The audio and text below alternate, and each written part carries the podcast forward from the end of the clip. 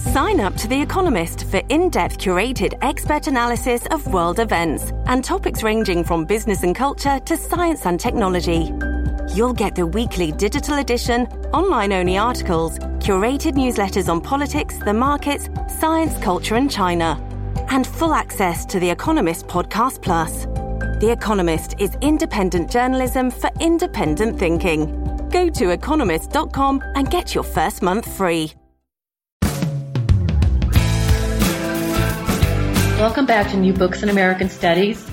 I'm the co-host of the channel, Lilian Barger. Today, I will be speaking with Kevin M. Kruse. He is professor of history at Princeton University and author of One Nation Under God, How Corporate America Invented Christian America, published by Basic Books. Kruse argues that the idea that America was officially always a Christian nation dates no further than the 1930s. In opposition to FDR's New Deal, businessmen and religious leaders began to promote freedom under God. Welcome back to New Books in American Studies. I'm the co-host of the channel, Lilian Barger. Today, I will be speaking with Kevin M. Kruse. He is professor of history at Princeton University and author of One Nation Under God, How Corporate America Invented Christian America, published by Basic Books. Kruse argues that the idea that America was officially always a Christian nation dates no further than the 1930s. In opposition to FDR's New Deal, businessmen and religious leaders began to promote freedom under God. The post-war era fear of the advancement of domestic communism rather than the Cold War motivated the nation's leaders. In a decisive turn away from the earlier social gospel, establishing a Christian ethos supporting private property, capitalism, and individual economic freedom became a political focus. Adding under God to the Pledge of Allegiance, designating in God we trust as the official motto of the nation, the conflict fraught attempt to institute school prayer and Bible distribution in American schools were all forerunners of the Christian right at the end of the century. Kruse's narrative focuses on how American leaders from powerful sectors of the nation sought through legislation and public practice to unify a pluralistic nation under a capitalist affirming Christian framework. The result was not unity, but a more fragmented and divided nation. In the unfolding of his narrative, Kruse challenges the often benign public religious images of men like Billy Graham, Dwight D. Eisenhower, and a multitude of recognizable business leaders. The book opens up a timely conversation on the meaning of religious pluralism and the place of religion in public life. Here's my conversation with Kevin Kruse. Let me introduce you to the author, Kevin Kruse. Kevin, welcome to the show and thank you for sharing your thoughts with our audience. Oh, thanks so much for having me, Lily. Your book has a, a lot of eye-opening history uh, that I think is going to be very controversial to a lot of Americans. But before we get into your main, the main points of your book, tell us something about yourself, your background, and how, how you came to write One Nation Under God. Sure. Uh, well, I'm an historian at Princeton University. Um, my first book was a study of uh, what we might call racial conservatism in the South. It's a book called White Flight. And basically what I did with that book was it was a local study of kind of grassroots politics uh, in the era before white flight to understand the way in which race affected conservatism uh, in the everyday lives of, of ordinary Americans uh, at, the, at the local level. And so originally I, I started out uh, after I finished this book, I realized that there was, you know, that was only part of the picture of modern conservatism. This is in the mid 2000s, and I, uh, about 2005, and I, uh, the religious right was kind of on the move uh, in national politics at that time, and I, I wanted to understand the role of religion in modern conservatism. So I set out to, uh, in the original version of this book, I was going to look at a variety of communities that made up um, the, the basis of what became the moral majority in the late 70s. So I was going to look at the suburbs of LA and San Diego, Dallas, Fort Worth, Houston, Atlanta, Lynchburg, Virginia, Norfolk, Virginia, a bunch of places like that. Um, but as I dug into uh, the sources I had for this uh, and started to track that story, I realized uh, there was a an even bigger story that I didn't even suspect was lying behind it. Uh, the, the first thing I got into uh, to researching for that, what I, I thought was going to be the original book, uh, I was looking at the, the, the fight over school prayer. Traditionally, that's the early first real fight, uh, the fight over school prayer in the early 60s that starts to mobilize religious uh, conservatives. Uh, and as I looked into uh, uh, that issue, uh, I, I was going through the papers of Justice Hugo Black, who'd been the Supreme Court justice who de- decided that decision. And his papers had 10 giant boxes filled with angry letters uh, written in about the decision, mostly angry, uh, a few in favor, but mostly angry. And what I was struck by was that uh, hundreds, if not thousands, of the letters in Hugo Black's uh, uh, files there uh, basically told him that he was wrong about the First Amendment uh, because uh, isn't our motto "In God We Trust"? Uh, don't we say "One Nation under God" in our Pledge of Allegiance? We are a religious nation. Uh, these people concluded, and therefore, state-sponsored school prayer uh, was perfectly fine. Now, this went against everything I'd ever been told before. I'd always been told that uh, phrases like that had no meaning, that they were, in the words of uh, Yale Law School Dean Eugene Rostow, ceremonial deism. They were purely ornamental. Uh, but what I found in those papers was that uh, for these ordinary Americans who I was trying to understand their understanding of religion and politics, uh, those phrases actually meant a great deal. So this was something incredibly confusing. Uh, and as an historian, that's, I think, the moment where you know where you found what you need to be writing about is when you get baffled in the archives. Uh, and so I was really confused by this, and so I wanted to kind of pull on that thread. So I traced that language uh, first back into the 50s and, and thought I had a handle on it there, and then I found some more threads there in the 50s that actually took me back into the 30s. So uh, what had started out to be a project about kind of grassroots religious conservatism uh, in the 60s and 70s and a, a few uh, local places uh, eventually became a national story for me, one that stretches from the 30s all the way up to the 70s and indeed in the epilogue to the present day. So the, the book changed quite a bit as I researched it, but I, I, I always believe in uh, you have to follow your sources where they take you. Now, one of the things that you say in your book is that uh, this idea of the freedom under God, that in that first chapter that you talk about, was really a response to FDR's New Deal. And can you talk a little bit about that? Sure, sure. So this, this that, that language of freedom under God, which is uh, ultimately becomes the kind of bumper sticker version of this movement of Christian libertarianism that I talk about in the 30s. Uh, that comes about, as you say, as a result of this larger fight between corporate America and the New Deal.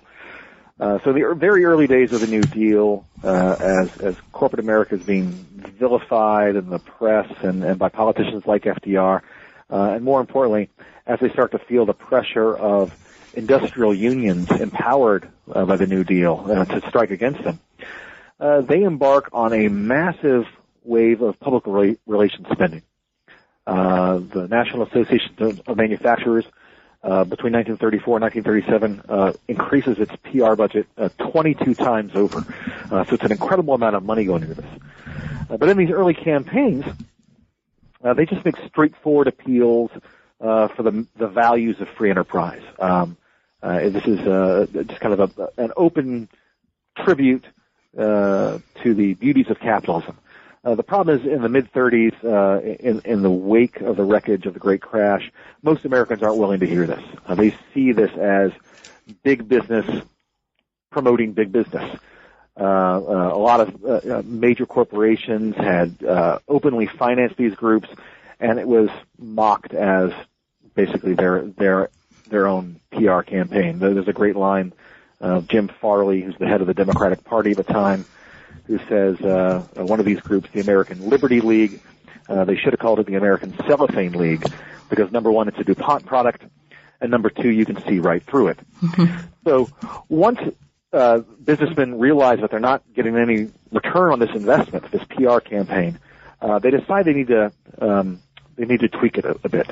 Uh, they uh, are very open about this in their public letter, uh, public speeches, and the private letters, in which they say, uh, "Well, we need someone who's trusted. Who is the most trusted um, uh, type of person out there? Polls show it's ministers. So we need to get ministers to make the case for free enterprise for us, uh, and that's what they do with this." Uh, group that I, I loosely call these these Christian libertarians, these ministers who uh, formulate this language of freedom under God and, and propagate it. Now, James Fifield serves a very important role in this whole thing. Can you talk a little bit about him? Sure. Uh, Fifield is, I think, one of the uh, a, critical figure who's who's largely been lost to history. Uh, Fifield was the uh, head of a uh, very wealthy church in Los Angeles, a First Congregational Church. Uh, he had so many, uh, you know, rich members of the city in his uh, in his pews that uh, he was known as the apostle to millionaires. Uh, one reporter said his uh, church roster read like the Wall Street Journal. Uh, and he's telling these ministers, uh, he's telling these, these members of his congregation, uh, this minister is, uh, basically what they want to hear, which is that uh, they're doing God's will, uh, that their wealth is a sign of God's favor, uh, and that any efforts to uh, take away what they've uh, what they've earned is uh, is basically a sin. Now, others had had blended uh, capitalism and Christianity before, uh, but uh, Fifield does so in an important new twist. He, he, presents them not according to their shared social characteristics, which many people had done uh, in, in previous uh, decades, even across the century. Uh, instead, he presents them as uh, political soulmates. So he says both Christianity and capitalism are essentially uh, based on an individualistic ethos. Uh, in capitalism, an individual rises and falls on his own merits. If you're uh, hardworking, you profit. If you're lazy, you go to the poorhouse. Uh, the same way in Christianity, uh, the holy rise to heaven, uh, the sinners fall to hell. Uh, and any political system that meddles with this divinely prescribed uh, way of doing things, uh, in which capitalism and Christianity are, are both on the same page. Any political system that meddles with that is, he calls, a form of pagan statism.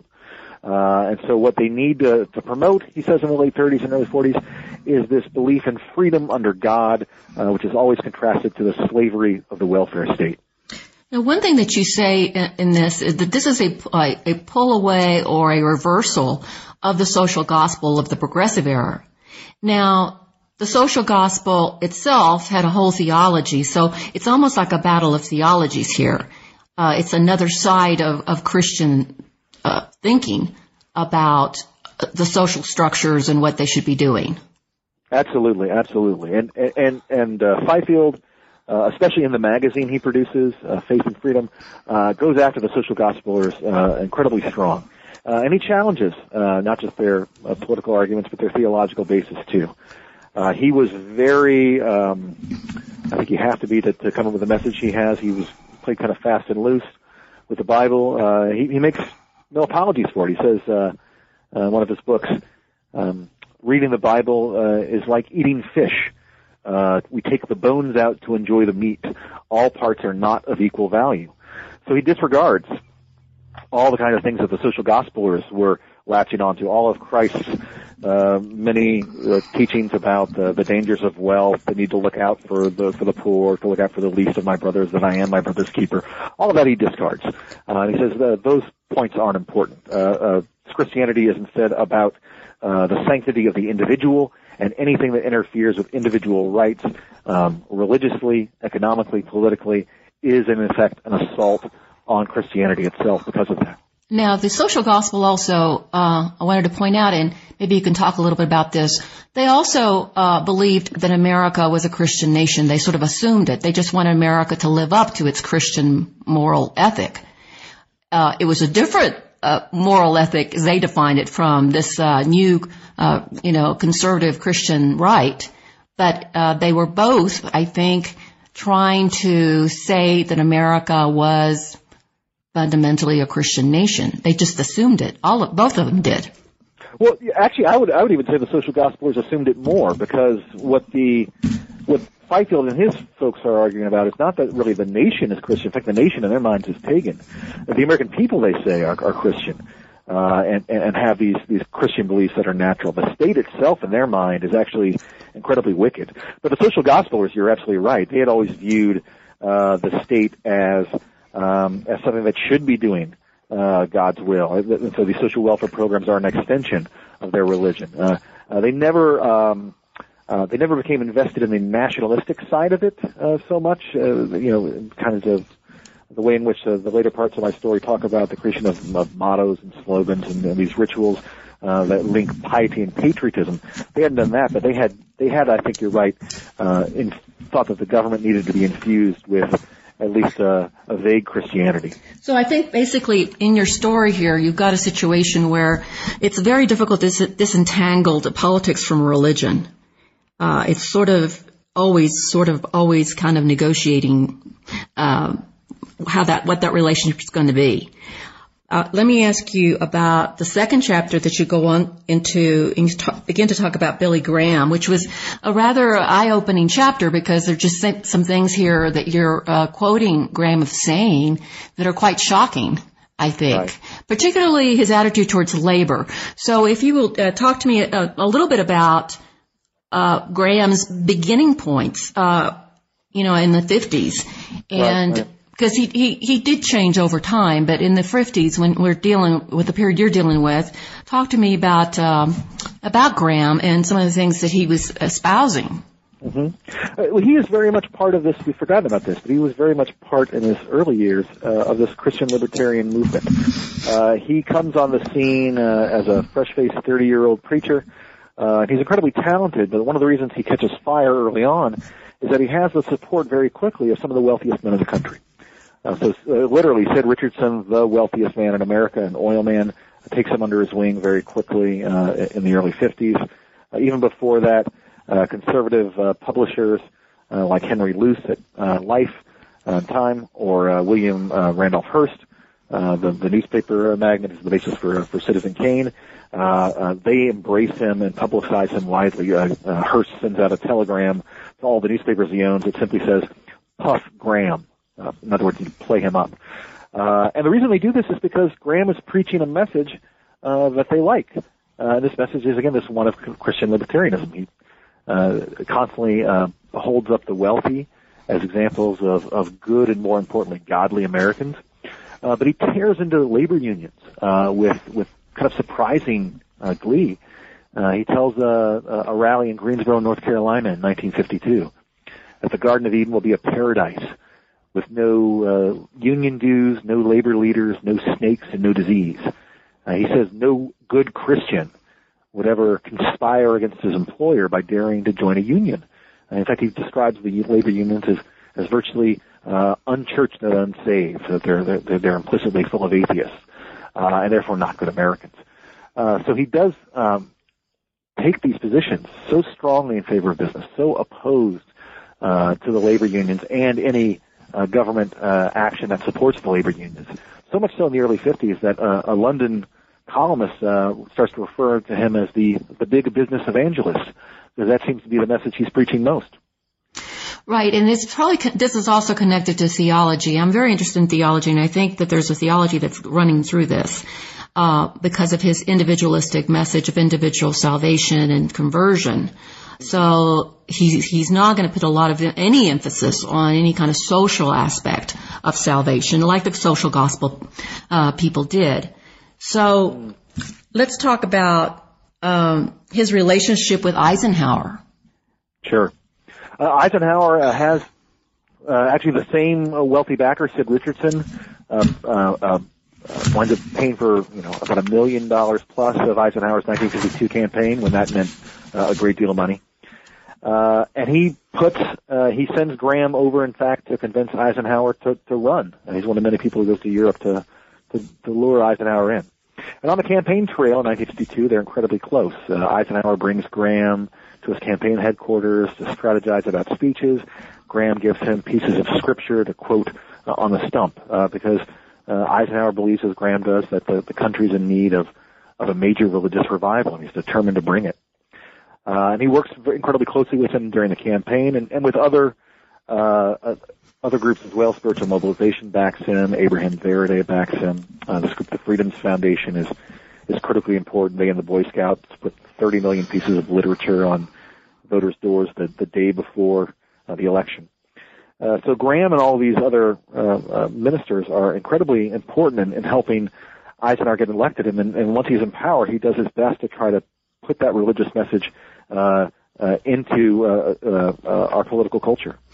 So how has how was Eisenhower? I think you show Eisenhower as being substantially different from previous presidents in terms of his how his relationship is with religious leaders and what happens in the White House, and you've you've got the national prayer breakfast or prayer, or prayer breakfast or prayer meetings in the White House. Talk a little bit about what was actually going on. What was he doing uh, in the White House? Well, the, the contrast I think is striking. Again, uh, Roosevelt used religious language. Uh, uh, uh, Harry Truman, right before Eisenhower, is, is deeply religious. But, but Truman is uh, very much a Baptist of his day and age. He believes firmly uh, in the separation of uh, church and state. Uh, he he doesn't like the idea of public prayer. He's always uh, quoting the uh, the fifth chapter of the book of Matthew in his diary, which uh, you know, calls upon individuals to to not pray in public as the hypocrites do, but to go into your closet and, and pray in private. So uh, all these public shows of prayer, he he recoils against. When Graham comes uh, to the Oval Office in 1950 and and and asks uh, Truman if, if he could lead him in prayer, Truman's response is, "No, it, it couldn't hurt." Uh, uh, Graham leads him in a in a in a prayer, and, and uh, Truman's visibly uncomfortable, and, and winds up uh, after Graham uh, poses for uh, pictures on the White House lawn, winds up banning him from the White House. Uh, with Eisenhower, it's completely different. Eisenhower loved uh, public shows of prayer. Uh, he uh, he believed in their in their importance and power. So when Truman is inaugurated in 1949, he makes an unannounced visit to St. John's Episcopal Church in D.C., surprising the handful of regular parishioners who are there. Uh, on Eisenhower's inauguration day, uh, he makes a formal announcement to his entire cabinet uh, that they all need to go to a church service somewhere, and they are all invited to come with him. Uh, so 150 of them show up uh, to St. John's Episcopal. It had been announced in the press, so the church is entirely few with full with 800 more people waiting outside in the cold. Um, when Graham comes to the White House, uh, he and he often did uh, in the Eisenhower years. Uh, it's as a trusted advisor. Uh, it's as a close friend. He becomes uh, the nation's spiritual leader under Eisenhower's watch because Eisenhower uh, works hard to make all of these new religious developments happen. And things we, in the first week of February alone, he gets baptized in the White House, the only president to ever be baptized uh, while he's in office. He gives an Oval Office address to the American Legion's Back to God campaign. He launches the very first presidential prayer breakfast, the national prayer breakfast, which we assume is presidential because Eisenhower and others have followed his suit and been there. And then has uh, the first prayers at a cabinet meeting. Again, all in the first week of February. And it just, his early days are one of constantly churning out one new religious tradition after another. I mean, it's, we talk about Roosevelt's first hundred days of the New Deal and, uh, you know, establishing the, the welfare state there. Uh, Eisenhower's first hundred days are actually quite momentous too. Uh, and, and instead of having the economy on his mind, he's got this fusion of religion and politics on his mind, and he's incredibly successful at it. Now, the critics of, of what you're saying would say, well, what's wrong with that? Uh, we want our our leaders to have faith and to express it. What, what's what's wrong spe- specifically with this? Well, at the time, no one thought anything was wrong because uh, what Eisenhower does is he he takes this religious language and he uncouples it from its its partisan roots. And so he he, he uh, all this religious language that these Christian libertarians had motivated and, and thought was going to be used to roll back against the New Deal. Uh, uh, he completely separates from that, and so he makes it as non-threatening as possible. Again, it's the ceremonial deism, so it's it's always done with a light touch. Uh, it's always done in a way in which uh, it's not just an old campaign of, of conservative Protestants. Now you've got liberals as well as conservatives. You've got Protestants, Catholics, and Jews, and even occasional nods to Muslims, Buddhists, uh, uh, people outside the so-called uh, a, three faiths of democracy, as they were known at the time, the, or the Judeo-Christian tradition, another new concept. So in Eisenhower's hands, it's actually incredibly popular. Liberals as well as conservatives are, are fine with this. The civil liberties groups of the age, don't care at all. This is uh, the, this right there. This that you just mentioned, the Civil Liberties Union, that that they did not uh, protest this was rather it, it, was late, wasn't it? It was into the '60s before they began to really. Uh, that's right. Protest. That's right. At, at, at, the time, they see this as you know they hold to the general idea that that holds popular at the time, which is that uh, what the First Amendment mandates is a separation of church and state, but not a separation of religion and politics. So an embrace of the the generally sacred is fine. But if one particular sect is getting government endorsement or government money, that's the real problem. The organization that's at the forefront of church-state relations today, Americans United for the Separation of Church and State, was during this period known by its original name, which was Protestants and other Americans United for the Separation of Church and State, because what they were worried about were Catholics getting money for parochial schools, uh, getting taxpayer money for parochial schools. Uh, they didn't really raise many objections to, to this at the time either. It's not until the 60s, it's not until these broad national calls to a vague religious revival become uh, rooted in specific local struggles over school prayer, where you can't have a vague God. You've got to have a specific prayer, you've said, where you can't assign, you can't tell people just pick up whatever Bible you want. You've got to lead students in a particular Bible. And is it the King James Version? Is it a Catholic Bible? Is it uh, a Hebrew Bible? So there are, you have to at that level pick one of these faiths rather than have a kind of a generic mush. And at that level, uh, suddenly becomes divisive because you, people are picking sides. Right. So basically, the kind of religion that Eisenhower was promoting was sort of a kind of lowest common denominator that uh, faithful people, people who are very faithful to their particular religious tradition, could would very much object to because uh, it was all sort of general, vague uh, invocations of God. That's absolutely right, and that that was one of the things that surprised me most. I mean, it makes sense if you if you just if you if you kind of read their arguments, but I had gone in assuming that the the fight over this public religion would be one that would fit with the terms we kind of expect today, which is that it's going to be atheists and agnostics and, and generally kind of people who you might describe as the secular left will be objecting to this, uh, and all religious people will be on the other side defending it.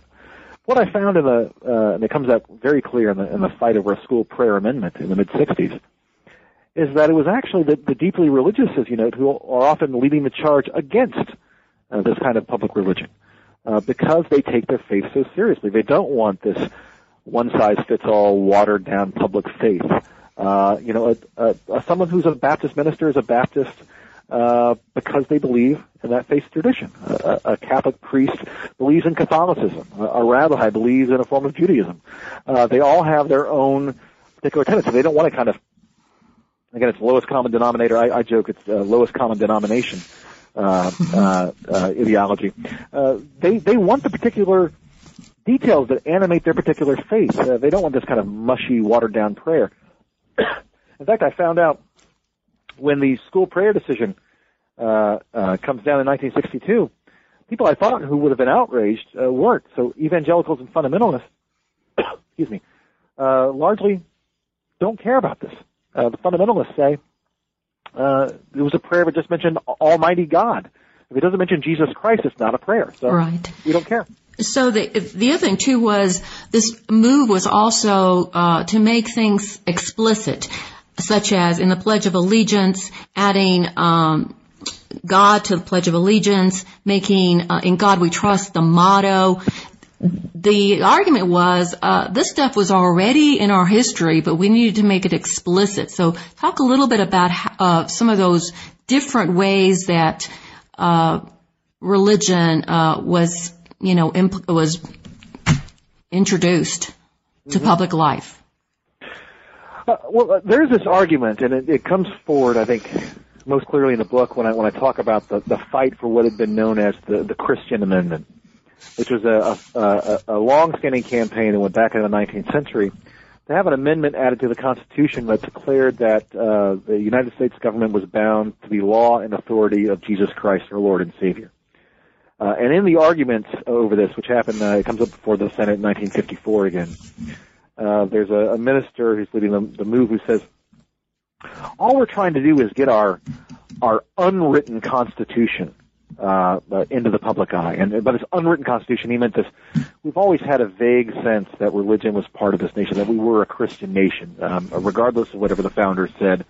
Uh, on this point, uh, he they said they made a mistake uh, and we need to get this unwritten constitution. Uh, uh, our we need to get our written constitution to look like the unwritten one, and to do that, we need to uh, add in this uh, respect for Jesus. Uh, the problem with that argument is that it, it acknowledges that the founders uh, and the succeeding generations uh, didn't want this at all. Uh, that they didn't want uh, uh, religion and politics. You know, for all the invocations of the Declaration of Independence and its call for uh, rights established by the Creator, the, the Constitution, which actually you know uh, enumerates those rights and, and, enshrines them and protects them, makes no mention of God. Uh, it's only the, date, the date and the year of our Lord. All the mentions of religion keep uh, the state at arm's length from faith. No religious test for office holders. No nationally established religion. no interference with the free exercise of religion. Uh, the Treaty of Tripoli in 1797 is even more explicit on this. A treaty uh, begun by Washington, uh, signed by John Adams, perhaps the most religious of all the founding fathers, and ratified unanimously by a voice vote of a Senate that was still half filled with signers of the Constitution. The Treaty of Tripoli says quite explicitly, uh, the government of the United States is in no sense founded on the Christian religion. So uh, these people who are trying to argue that America always had been a Christian nation have uh, an uphill uh, road to climb. So what you get in the uh, in the 50s is a campaign to try to make it seem, in effect, that the nation had always been this way. Uh, and it's done by uh, really rewriting uh, these touchstones of national identity. So things that hadn't seemed that important before uh, quickly become uh, vital. And again, this is where I think legal scholars have made a mistake in thinking that this is just ceremonial and, and I mean it's ornamental. I think these things like the Pledge of Allegiance, the motto, they speak deeply to, to who uh, we think we are as a country, or perhaps who we, who we think we ought to be. Uh, and so things like the Pledge of Allegiance, which had been um, secular since its creation in the uh, in the 1890s, uh, gets under God added to it. Uh, the national motto, which uh, there had never actually been a, an official national motto, it had been assumed that was whatever was on our our seal was the national motto, which many people took to be E pluribus unum. Um, there's a campaign to make it "In God We Trust," uh, which succeeds uh, in 1956. So with these touchstones in place, uh, with these uh, these phrases kind of wending their way into uh, the lives of ordinary Americans in countless ways, uh, they finally do succeed in making it seem like the country had been this way all along. I think if you were to ask people today if America is a Christian nation, the ones who say yes would point to things like those phrases as as kind of an ironclad proof. And many of them assume that these phrases go back to the founding. They don't. And so, in the middle of all this, you've got this is all backing um, a capitalist economic system. So you've got vested interest, uh, corporate vested interest in this, and there's some big names. You named some amazing names in in uh, you know the, the, the corporate leaders who were supporting all this sort of stuff, um, and then they began an advertising campaign. Right. That was interesting. Uh, talk about that a little bit. What was the sure, nature the of it? Yeah, what was the nature of yeah. the advertising campaign? The advertising campaign comes about from uh, from the Ad Council, uh, and the Ad Council was formed during World War II as a way. Again, it's much like these business leaders in the 30s feeling that the New Deal has made them irrelevant. Uh, the Ad Council was formed as a way for advertising to to punch back against government regulation uh, and to make it seem like they're doing something useful for society. Uh, their early campaigns are, are largely again about uh, of kind of the, the wonders of, of capitalism. And then in 1949, they start this uh, uh, amazing program called uh, Religion in American Life. Uh, and again, the, the corporate sponsors, the head of this is uh, uh, Charlie Wilson at General Electric. Uh, a guy from Union Carbide is his number two man. Uh, corporate uh, leaders uh, in the in the in industry are uh, are really at the forefront of this effort. And the goal of religion in American life was to was to boost attendance uh, at churches and synagogues. And so they sold religious attendance uh, as a solution to life life's ills. And, and you know, just like uh, you know any advertising man on on on Mad Men or or, or in real life uh, who's you know trying to sell a toothpaste or mouthwash or whatever as a way to improve uh, someone's you know personal happiness. They sell religion in the same way that it'll it'll it'll solve your problems. But in sending this message out, they're also sending out a message that the reason you should do this is because this is what America is all about. Uh, and if you want to be a good good American, uh, uh, you know, it won't just be a good consumer. You'll be a good Christian, uh, and and and and that is the key to uh, uh, uh, uh, understanding the country is to understand that it's religious. So this this very seemingly um, friendly and open, but but but but massive. I mean, just a massive campaign. The the, the amount of literature that gets put out in terms of newspaper ads, magazine ads, posters on railways, subways, billboards on the highway. I mean, they make it sound like it's if you read some of their literature about how pervasive their message is, it also almost seems like a dystopian future where you can't get away from this this drumbeat about religion. Uh, they brag about it that they've uh, they've made this message inescapable, and I think it's it's it's one of the things that is crucial to promoting this religious revival. In fact, they take credit. Uh, uh, uh, I exaggerate, but they take credit for the giant boost in church attendance that comes as about of this massive campaign calling for a boost in church attendance. And it wasn't just uh, advertising; it was also film. That's right. You talk about so, different filmmakers and what they were doing. Uh, yeah. So Cecil B. DeMille, uh, the legendary director Cecil B. DeMille, is an active supporter of, uh, of James Fifield, that minister who was behind um, spiritual mobilization. Again, he had helped coordinate the, the national radio special they did. Uh, and he had served on the committee uh, uh, that sponsored it, the Committee to Proclaim Liberty.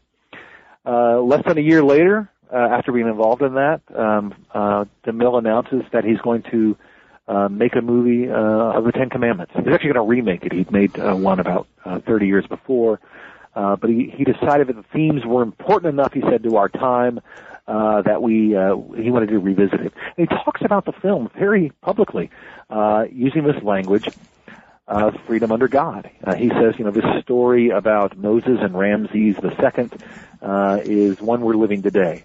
Uh, will men live under the tyranny of the state, or will they be free souls under God? Uh, uh, he even has, you know, he has uh, uh, Heston give bits of Moses' dialogue back to Fifield's congregation in Los Angeles. It's, it's kind of amazing. Uh, but for this film, which is which is one of the biggest films of all time, certainly the biggest film of the 50s, uh, a major blockbuster, is in many ways uh, a way to popularize uh, the message of this uh, of this Christian libertarian movement. Um, uh, and its its legacy lives with us today. One of the things that Americans um, fight over when they think about church and state today are these Ten Commandment monuments. Well, as I discovered in uh, researching this book, uh, the original Ten Commandment monuments that are across the country, in fact, some of the ones we had, that actually we had lawsuits over uh, about a decade ago, were actually part of a promotional campaign uh, for the Ten Commandments movie. Uh, DeMille works with a, a group called the Fraternal Order of Eagles to uh, to, to erect these across the country. Uh, these giant, uh, uh, uh, uh, he even gives them a, a sample of Mount Sinai granite so they can find a, a local uh, a stone that looks like it. Uh, he helps them with the design. Uh, they promote them across the country. Uh, some in, in, in private places, but many in, in public places. The cornerstone of the Milwaukee City Hall, for instance, is, is one of these. Sends out uh, Charlton Heston and Yul Brynner, stars of the film, to help dedicate these stone monuments. Um, uh, and so we've forgotten that, that one of these touchstones of, of contemporary struggles over church and state is actually part of a PR campaign uh, for an old Charlton Heston movie. that's that's rather humorous. But I wanted to ask you, you know, chapter six is sort of the turning point in your book. And this is when you've got the Gideon campaign of placing Bibles in schools right. and the prayers in schools. And the schools become sort of a, probably sort of the breaking point of this onward and upward uh, movement because they're getting lots of, there's a lot of victories and then they run into some obstacles with this among, you know, Jews and Catholics and other people who are objecting to Bibles and prayers in schools. And it's not, like you said, it's not atheists or people who are, who are hostile to religion. It's actually people who are very uh, devoted. That's right. So what were the Gideons trying to do? And, uh, and it, they they seem sort of like innocent. Uh, they were they seem to me as innocent victims of the times. Uh, I'm sure in their own mind they were trying to do something good, but um, they were getting into stepping on a lot of toes trying to do it. Yeah, they, they I, th- I think they absolutely meant well. Um, uh, they were they saw this as a, as a public service. They believe that um, uh, they you know needed to bring the word of God to uh, to people who hadn't seen it before. This is why they're so intent on um, um, putting Gideon Bibles even to this uh, very day in hotel rooms. Uh, they had a campaign here, a campaign that I should say was was alive and well when I was uh, in school um, uh, growing up in the, in the 70s and 80s. Uh, we used to get these Gideon Bibles as well. Uh, and they saw it as a way to, to again, to, to reach young people before they ran into trouble to make sure that they, that they knew the Word of God. Uh, the problem is, is that what they're doing is they're uh, essentially promoting a uh, an abridged version of the King James Bible, Uh, and uh, for Catholics uh, at this time, uh, reading the King James Bible uh, is is a sin. Uh, and and and you'll see uh, uh, Jewish students aren't crazy about uh, receiving uh, a, a copy of the New Testament either, uh, in, in any form. So you have uh, uh, the parents of the Catholics and Jews, people who again take their own personal religion very seriously, push back against this because they see this as an unwanted form of of, of proselytizing uh, in the public schools, and that this simply can't be the place. In fact, many people who are otherwise sympathetic to the Gideon's efforts, especially in, the, in that the kind of the hotel campaigns, say that this is a line they shouldn't have crossed. That that that, that Protestants need to respect the belief of religious minorities like Catholics uh, and, and Jews at this time, and they and they they really should have thought this through. And in the prayer, you talk a lot about the prayer, and it's that watering down again. What is going to be in the prayer? Uh, is it a moment of silence? Is it an actual prayer? And uh, what does it include? What does it exclude? And you know, there's a huge battle among people who are believing people about what the prayer should say.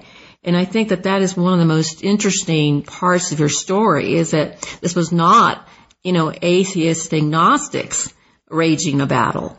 Um, and I think that that's that's very interesting. Now, the next chapter you talk about our so-called religious leaders, how lay people really sort of revolted against what they saw their leaders doing. Yeah, so it's, and that that process comes about in that uh, that fight over the school prayer amendment, which um, you know we've forgotten about. And it, it's it's a moment in the in the '60s that uh, I think needs more attention because uh, people at the time were certainly focused on it. If we're going to be honest about what did people at the time care about, they cared about the school prayer amendment. Uh, during the 1963-1964 term, uh, a term which Congress was debating a number of major issues, including the legendary Civil Rights Act of 1964, uh, they received more mail on the school prayer amendment than they did on any other issue. It, it was it was dominating uh, uh, congressional offices, and it seemed like it was quite likely to pass because ordinary Americans were had been kind of stunned by the school prayer decision and thought they wanted it back. It was pulling incredibly strong. Congress people were scrambling over one another to, to there are more than a hundred amendments get offered. Uh, uh, versions of these, this amendment get, get offered before the House. It seems like it's incredibly likely to pass. And then religious leaders start to speak out against it uh, because they don't want uh, the fights at the local level over over what kind of prayer are we going to have, over what form of the Bible are we going to teach. Uh, but they also don't want the state to usurp this role that's theirs. They, religious instruction is our duty, uh, clergymen say. Uh, you know, we want to instruct our children in the particular tenets of our faith. Uh, we can handle that better than you can in the classroom because you're going to have to be respectful for all the, the broad uh, range of religions that are going to be in that classroom, and you're not going to be able to teach anything effectively. In fact, you're going to teach against our purpose. We're going to argue that that the Baptist way is the right way, or the Catholic way is the right way. And if you're arguing that there's sort of a vague in between that encompasses all of this, that actually hurts us. So these religious leaders um, fight back incredibly strongly in Congress, uh, and and they're the key uh, to stopping the school prayer amendment, which seemed a certainty to pass uh, in, in early 64, uh, by the summer, it's effectively dead in the water because these religious leaders had come out against it. Now, this amendment is that the, the Becker Amendment, if I remember correctly. That's right. Uh, what, what was the? What did it say? What was the actual wording of the amendment? Oh, the Becker Amendment. Uh, it's there are a bunch of, uh, of, of versions that come about. Uh, what it ultimately comes down to. Uh, let me see if I can find the text. Well, if you can just paraphrase uh, what it was saying. Yeah, it, it, it, it the, in the eyes of the Becker Amendment um, of backers, it, it, it calls for making uh, the recitation of prayer or Bible reading in any public building uh, will now be sanctioned. And then they say uh, this does not violate the First Amendment. Uh, there's, a, there's a section in there that very explicitly says that. So if you had thought that was violating the First Amendment, you're immediately wrong because of the uh, uh, of this, this qualifying phrase. Uh, and they thought it was very, uh, the proponents of this tried to make it as narrow as possible.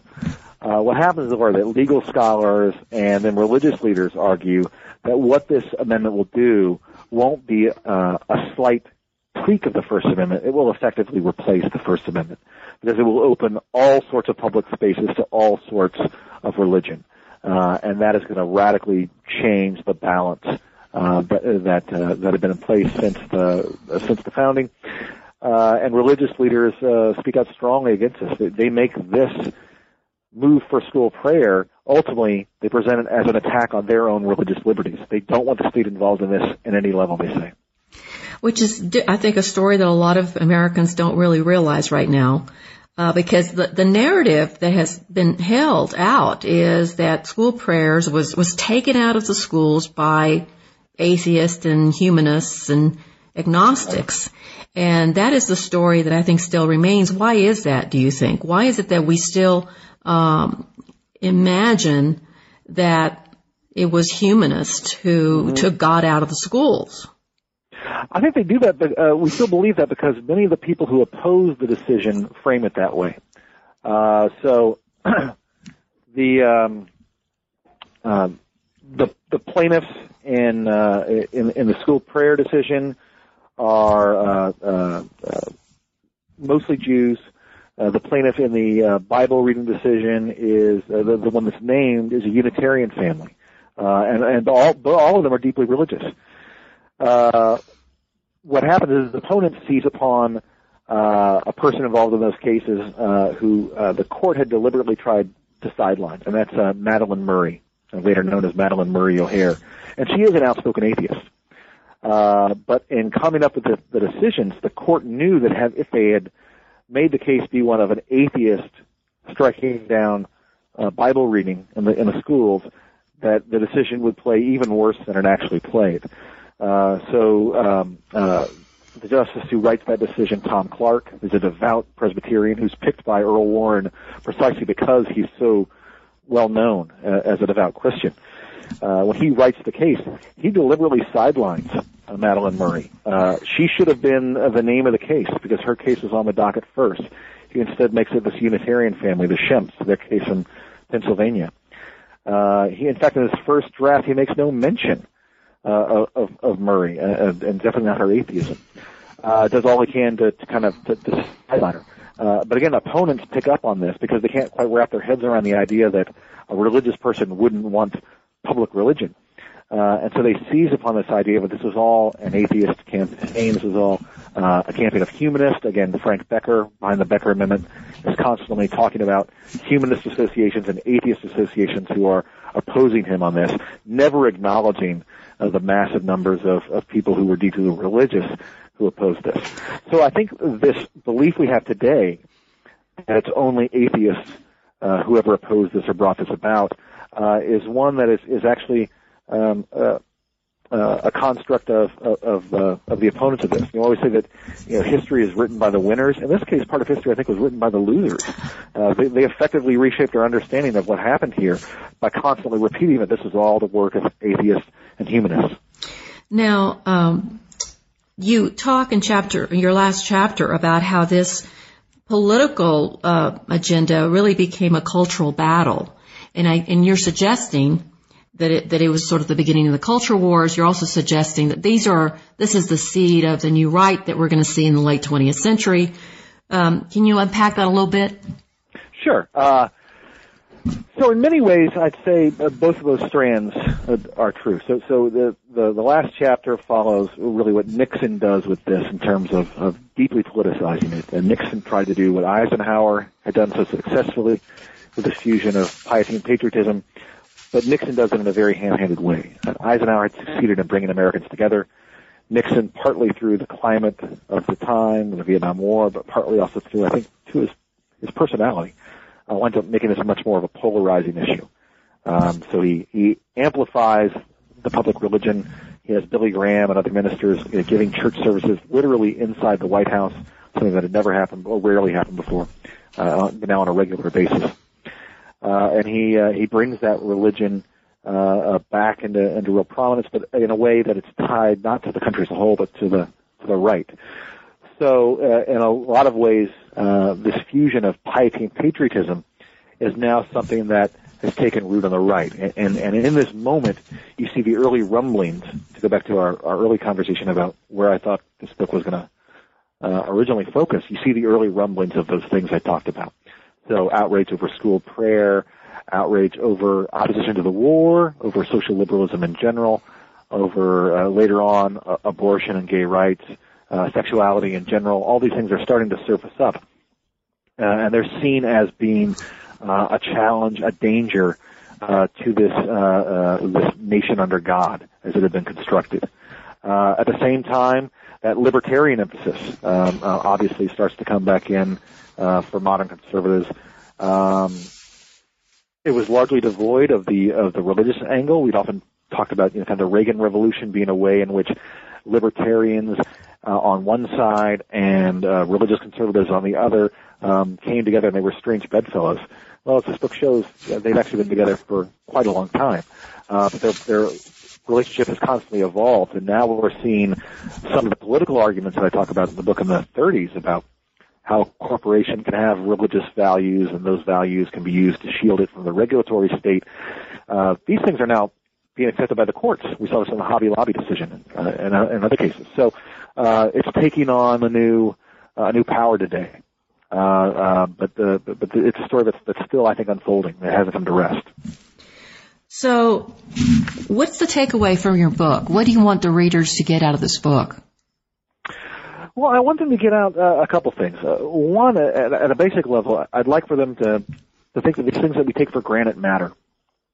So, under God and the Pledge, um, uh, in God We Trust, the National Day of Prayer, the National Prayer Breakfast, all these things that have kind of become uh, background uh, noise, uh, I, I think really is uh, something we need to uh, uh, pay more attention to. Um, uh, we don't have to uh, agree with uh, uh, the motives of the people who created them, but I think we need to at least be aware of them too. So uh, the second one would be that uh, I want people to know that, that these things actually have a history that matters. Um, uh, and then what that history is, I think, is also important. Again, coming into this, I'd always assumed um, uh, basically the, the the argument that uh, all this religious language uh, did come about in the 50s, but it was solely Cold War propaganda. It was just a little bit of uh, 1950s culture that uh, that was kind of frozen in time that we still live with. Uh, but it was all about the Cold War. I, I want people to know that it actually was more about domestic politics. Um, uh, that it was uh, uh, not a story about Americans against the Soviet Union, but rather a story of Americans wrestling um, with their own identity and, in fact, fighting with each other. Do you, more general question, do you, do you think that we can really separate religions from politics uh, in, in a way, in an effective way? And, or do you think that that is just something that we have to live with, that tension that's constantly going to be there and it's going to show up in totally different ways? Uh, I think we've seen that in 20th century, starting with the social gospel and now with, you know, and then the Christian right at the end of the century. Do you think that this is a, a something that we're just never going to be able to escape? I think I think it's probably an essential part of the country's character. Uh, I think whether or not uh, you think of America as a as a nation of Christians or a nation of believers, it is still um, uh, overwhelmingly that. Um, uh, you know, we've seen the recent uh, Pew Religion uh, uh, poll shows that the number of of, uh, of nones are uh, N O N E S uh, are on the are on the rise, uh, and that's certainly a trend. But but the country is still seventy percent uh, more than that uh, Christian. Uh, so this is still something that I think is deeply uh, winded into the, the character of the people, and they've, they've come to expect these sort of things. Um, now, um, it could well be that uh, uh, uh, challenges arise to these these mottos, and the courts finally actually allow them to be heard. Uh, they could fall away. Under God could be taken out of the pledge, the motto could be changed. Sure. Uh, but even if that happens, I think what we would then revert to would be a, a state that existed really before the 50s, which is this, again this this idea that uh, maybe you know we need to keep church and state uh, more rigidly separate, but religion and politics will always, uh, I think, blend together to, to some degree. Not for everyone, but for many Americans, the religious values, and I'm talking here on the left and the right, the religious values inform what they believe uh, at a basic level, uh, and as they move those beliefs into politics. Everyone from Martin Luther King with the civil rights movement to Jerry Falwell with the moral majority, whatever their manifestations of those are, I think we can't deny that religious beliefs somehow motivated those. Um, but the question is, what do we as a nation uh, say about the formal structures of the nation? Um, uh, what individual people bring into them uh, is one thing, but uh, uh whether or not uh, the nation itself proclaims that it's a space that is religiously marked is, is something rather different. So you've been very generous with your time, and I wanted to ask you another question, which is, what are you working on now? What's your next project? Are you going to build on this? Uh, a little bit, yes. Uh, I'm, I'm wrapping up uh, a, textbook uh, I'm doing with uh, Julian Zelizer on U.S. history since 1974, uh, which uh, covers some of this later period. And then my next book, it'll be one of two things. Uh, one would be one that would very much continue off this project, which would be a study of the culture wars. Uh, the kind of the fight over uh, obscenity, pornography, uh, uh, politics and the law in the 80s and 90s um, which which uh, which a lot of these uh, this mixture of religion and politics comes back. Uh, the other one would be something that would um, go off this project in a different way. Uh, it would really be kind of an expansion of the of the Supreme Court chapter in here, uh, and I would look at uh, a kind of group political biography of the Warren Court. Uh, it's kind of a fascinating mix of characters there. You know, you've got uh, yeah, Hugo Black, a former Klansman, uh, uh, you know, eventually working alongside Thurgood Marshall, an NAACP attorney. You've got countless kind of odd pairings like that. Uh, so to think about what's going on at the court uh, during the 60s, I think would be another fascinating project. Uh, but I, uh, this one is, is still hot off the presses. I haven't committed to the, to the next one uh, uh, totally yet. Thank you, Kevin, and thank you to our listeners for tuning in to another edition of New Books in American Studies. I would enjoy hearing from you. Please drop me a line at newbooks.americanstudies at gmail.com. This is your host, Lilian Barger.